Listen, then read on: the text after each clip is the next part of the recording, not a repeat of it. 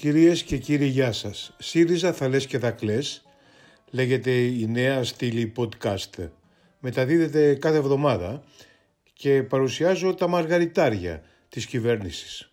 Γιατί μπορεί όσα έγιναν επί ΣΥΡΙΖΑ να μην έγιναν όλα σωστά και όσα καλά έγιναν να μην επικοινωνήθηκαν αλλά τίποτα δεν συγκρίνεται με το χάος που προκαλεί σε όλα τα επίπεδα η Νέα Δημοκρατία. Ιδού μια ματιά τη βδομάδα που πέρασε. Μετά τη βαριά πολιτική ήττα από το ναυάγιο της απόβασης των ΜΑΤ στα νησιά, η κυβέρνηση εξακολουθεί να μην έχει καμία πολιτική αντιμετώπιση του προσφυγικού. Τυφλή βία των ΜΑΤ, ξυλοδαρμός των τελευταίων από εξαγριωμένους κατοίκους στοιχείο και εικόνες αστυνομικών χουλιγκάνων που σπάνε αυτοκίνητα, δέρνουν και βρίζουν κατοίκους ως κοινοί μπαχαλάκιδες πριν να καταλήψουν το νησί. Τυχείο δηλαδή. Τα μάτα αποχώρησαν όταν ολοκλήρωσαν το έργο τους, δήλωσε ο Υπουργός Επικρατείας κ. Γεραπετρίτης στην Ολομέλεια της Βουλής μάλιστα. Αν δεν με πιστεύετε, ακούστε το ηχητικό. Να επισημάνω επί της αρχής σε πραγματικό επίπεδο ότι τα σώματα ασφαλείας δεν απεσύρθησαν από τα νησιά, ολοκληρώθηκε το έργο τους.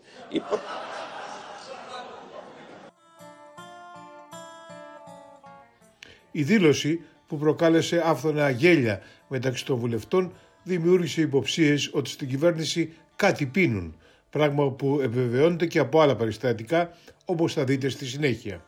Γι' αυτό ακριβώς και ο τίτλος του σημερινού επεισοδίου είναι «Εβδομάδα με καρναβάλια και μπάφους». Άγνωστο παραμένει τώρα το μέλλον των τριών κλειστών κέντρων κράτησης, η κατασκευή των οποίων είχε μοιραστεί δίκαια στις τρεις εταιρείες στις οποίες απευθυνόταν αποκλειστικά ο διαγωνισμός του Υπουργείου Μετανάστευσης. Υπενθυμίζεται ότι ο πεθερός του κυρίου Γεραπετρίτη που έκανε την προηγούμενη εξαιρετική δήλωση είναι και πρόεδρος της εταιρείας η οποία είναι ανάδοχος του έργου στοιχείο έναντι ενός εκατομμυρίου και κάτι ευρώ. Πλήρης διάσταση κυβέρνησης με τις τοπικές νεοδημοκρατικές αρχές πάλι για το προσφυγικό. Οργή κατά του κυρίου Μητσοτάκη, ο οποίος είχε υποσχεθεί τα εντελώς διαφορετικά πράγματα από αυτά που κάνει τώρα όταν ήταν στην αντιπολίτευση. Ακούστε το ηχητικό. Εμείς ως Νέα Δημοκρατία δεν πρόκειται να ανεχτούμε τα νησιά του βορειοανατολικού Αιγαίου να γίνουν μόνιμο πάρκινγκ ψυχών με μόνιμη παρουσία προσφύγων και μετανακαστών πολύ μεγαλύτερη από τις αντοχές της τοπικής κοινωνίας και της τοπικής οικονομίας.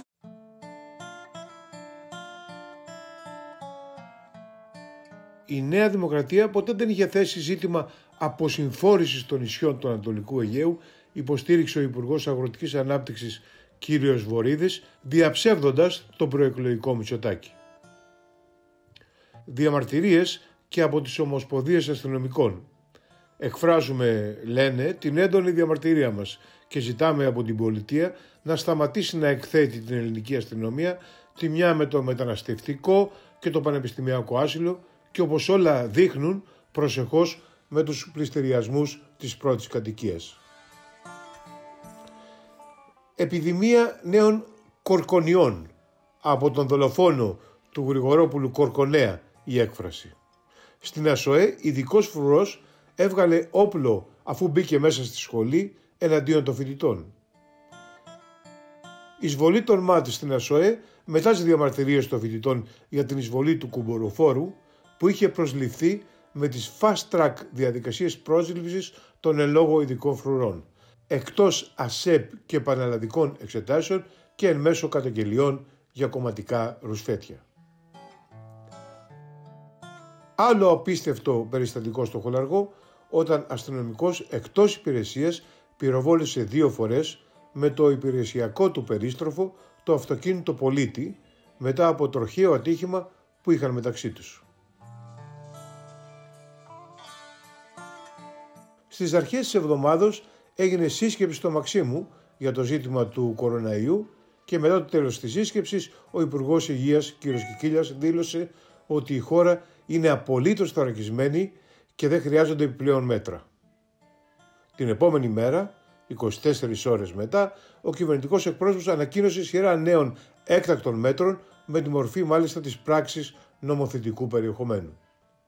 Και μόλις ανακοίνωσε ακόμα και περιορισμό της κυκλοφορίας, ο κυβερνητικός εκπρόσωπος επεσήμανε, επικαλούμενος Επιτροπή Ειδικών, ότι πρόκειται για μια ήπια νόσο.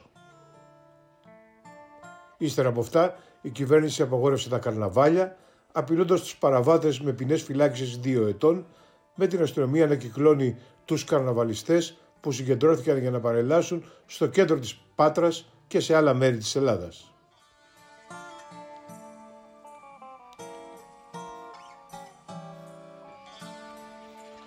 Τα κρούσματα κοροναϊού στην Ελλάδα καταγράφονται από πολίτες που έρχονται από την Ιταλία.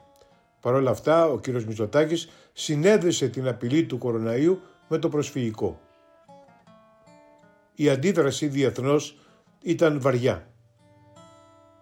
Οι μετανάστες δεν διαδίδουν κοροναϊό, αλλά οι εθνικιστές τους κατηγορούν ούτως ή άλλως, γράφει η Βρετανική εφημερίδα Guardian, επιρρύπτοντας ευθύνες για την επικίνδυνη συσχέτιση των προσφύγων με τον κοροναϊό στην Γαλλίδα Μαρή Λεπέν, τον Ιταλό Ματέο Σαλβίνη και τον Έλληνα Πρωθυπουργό Κυριάκο Μητσοτάκη και αποκαλώντας τη Νέα Δημοκρατία εθνικιστικό κόμμα. Σκηνές ευθείας παραβίασης του διεθνούς δικαίου και αμάυρωσης της εικόνας της χώρας στη Λέσβο από ακροδεξιούς που δεν αφήνουν τους πρόσφυγες να αποβιβαστούν και προπυλακίζουν εκπροσώπους του ΟΗΕ, δημοσιογράφους και εκλεγμένους αυτοδιοικητικούς. Χάος στον Εύρο από τα κύματα των προσφύγων, ενώ κύκλοι της κυβέρνησης διέρεαν μέσω φιλικών μιμιέ ότι η Ελλάδα έθεσε βέτο στο κοινό ανακοινωθέν του ΝΑΤΟ που υποστήριζε τον Ερντογάν. Ο κυβερνητικός εκπρόσωπος αναγκάστηκε να παραδεχθεί ότι η Ελλάδα δεν έβαλε βέτο. Κοιτάξτε, είπε, είναι μια παρεξηγημένη η έννοια του βέτο. Δεν ασκήσαμε βέτο, δεν υπήρξε όμως ομοφωνία.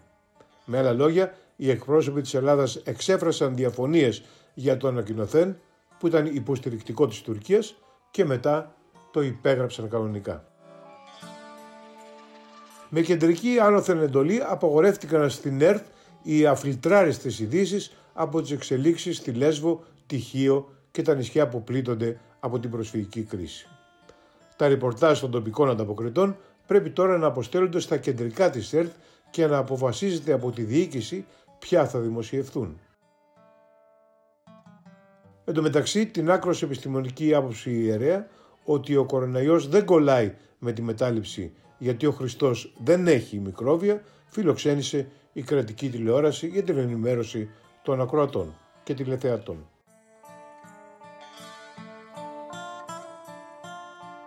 Η διάβια, το βασικό, αλλά παρατημένο από την κυβέρνηση εργαλείο διαφάνειας, όπου αναρτώνται όλες οι οικονομικές και διοικητικές πράξεις του δημοσίου τομέα, έπεσε προσωρινά επειδή εξαντλήθηκαν οι υπολογιστικοί πόροι που έχουν διατεθεί για το σύστημα. Σημειώνεται ότι δύο φορές στο παρελθόν, ως υπουργός Διοικητικής Μεταρρύθμισης της κυβέρνησης Σαμαρά, ο κ. Μιζωτάκης βρέθηκε απολογούμενος για απόπειρα παράκαμψης της εφαρμογής, της διάβγειας δηλαδή, που τότε ο σημερινός Πρωθυπουργός είχε αποδώσει σε λάθος.